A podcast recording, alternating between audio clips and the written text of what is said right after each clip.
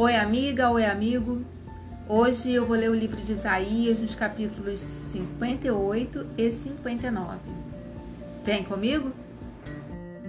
O Senhor Deus diz: Grite com toda força, sem parar. Grite alto como se fosse trombeta. Anuncie ao meu povo, os descendentes de Jacó, os seus pecados e as suas maldades. De fato, eles me adoram todos os dias e dizem que querem saber qual é a minha vontade, como se fossem um povo que faz o que é direito e que não desobedece às minhas leis. Pedem que eu lhes dê leis justas e estão sempre prontos para me adorar. O povo pergunta a Deus: Que adianta jejuar se tu nem notas? Por que passar fome se não te importas com isso? O Senhor responde: a verdade é que nos dias de jejum vocês cuidam dos seus negócios e exploram os seus empregados. Vocês passam os dias de jejum discutindo e brigando e chegam até a bater uns nos outros. Será que vocês pensam que quando jejuam assim, eu vou ouvir as suas orações? O que é que eu quero que vocês façam nos dias de jejum? Será que desejo que passe fome?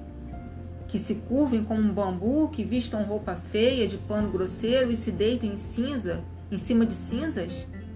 É isso o que vocês chamam de jejum?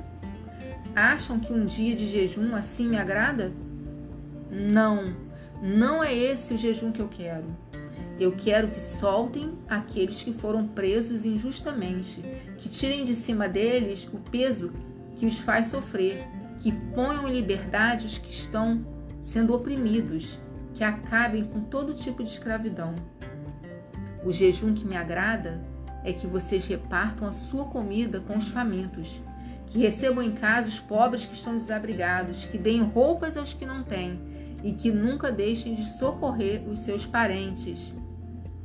Então, a luz da minha salvação brilhará como o sol e logo vocês todos ficarão curados. O seu Salvador os guiará e a presença do Senhor Deus os protegerá por todos os lados. Quando vocês gritarem pedindo socorro, eu os atenderei.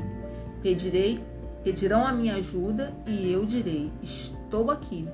Se acabarem com todo tipo de exploração, com todas as ameaças e xingamentos, se derem de comer aos famintos e socorrer os necessitados, a luz da minha salvação brilhará, e a escuridão em que vocês vivem ficará igual à luz do meio-dia.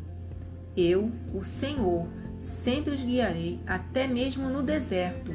Eu lhes darei de comer e farei com que fiquem sãos e fortes. Vocês serão como um jardim bem regado, como uma fonte de onde não para de correr água. Em cima dos alicerces antigos, vocês reconstruirão cidades que tinham sido arrasadas. Vocês serão conhecidos como o povo que levantou muralhas de novo, que construiu novamente casas que tinham caído. O Senhor Deus diz: obedeçam às leis a respeito do sábado. Não cuidem dos seus próprios negócios no dia que para mim é sagrado. Considerem o sábado como um dia de festa, o dia santo do Senhor, que deve ser respeitado. Guardem o sábado descansando em vez de trabalhar. Não cuidem dos seus negócios, nem fiquem conversando à toa. Se me obedecerem, eu serei uma fonte de alegria para vocês e farei com que vençam todas as dificuldades, e vocês serão felizes na terra que eu dei ao seu antepassado Jacó. Eu, o Senhor, falei. Vocês estão pensando que o Senhor perdeu a força e não pode nos salvar? Ou pensam que Ele está surdo e não pode nos ouvir? Pois são os pecados de vocês que os separam do seu Deus. São as suas maldades que fazem com que Ele se esconda de vocês e não atendam e não atenda às suas orações. Vocês têm as mãos manchadas de sangue e os dedos sujos de crimes pois só sabem contar mentiras e os seus lábios estão sempre dizendo coisas que não prestam.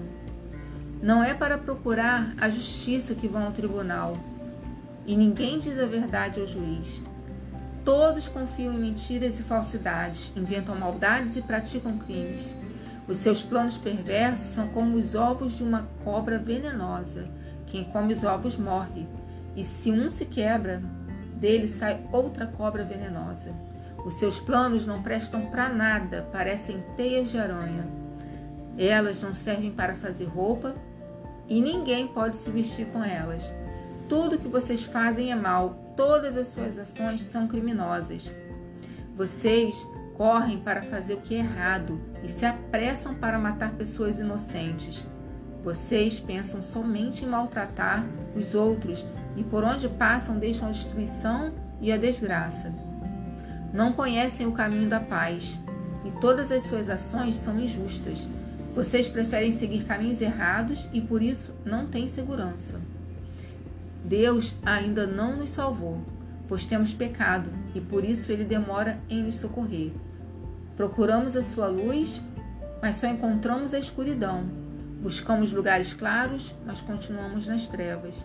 Andamos apalpando as paredes como se fôssemos cegos, como se não tivéssemos olhos. Ao meio-dia tropeçamos como se fosse de noite, e em plena flor da idade parecemos mortos.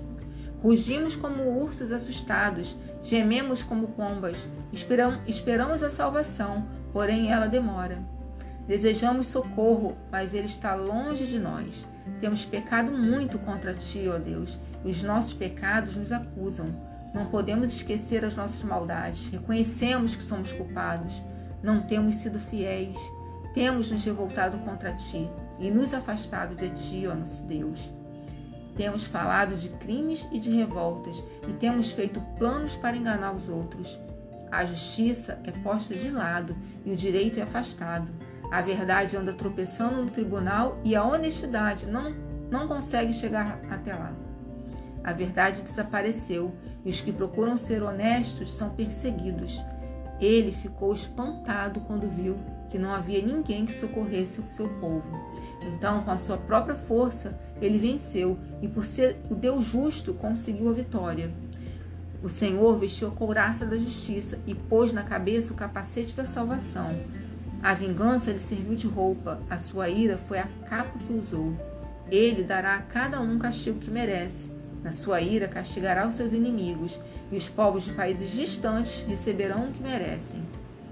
Todos, desde o leste até o oeste, temerão o Senhor e o seu poder, pois ele virá como uma forte correnteza que é levada por um vento furioso. O Senhor Deus diz: Eu virei a Sião como redentor para salvar as pessoas do meu povo que se arrependerem. O Senhor diz ao seu povo: Esta é a aliança que vou fazer com vocês o meu espírito que eu lhes dei e os meus ensinamentos que eu lhes entreguei ficarão com vocês para sempre. Vocês os ensinarão aos seus filhos e aos seus descendentes, agora e para sempre. Eu, o Senhor, falei.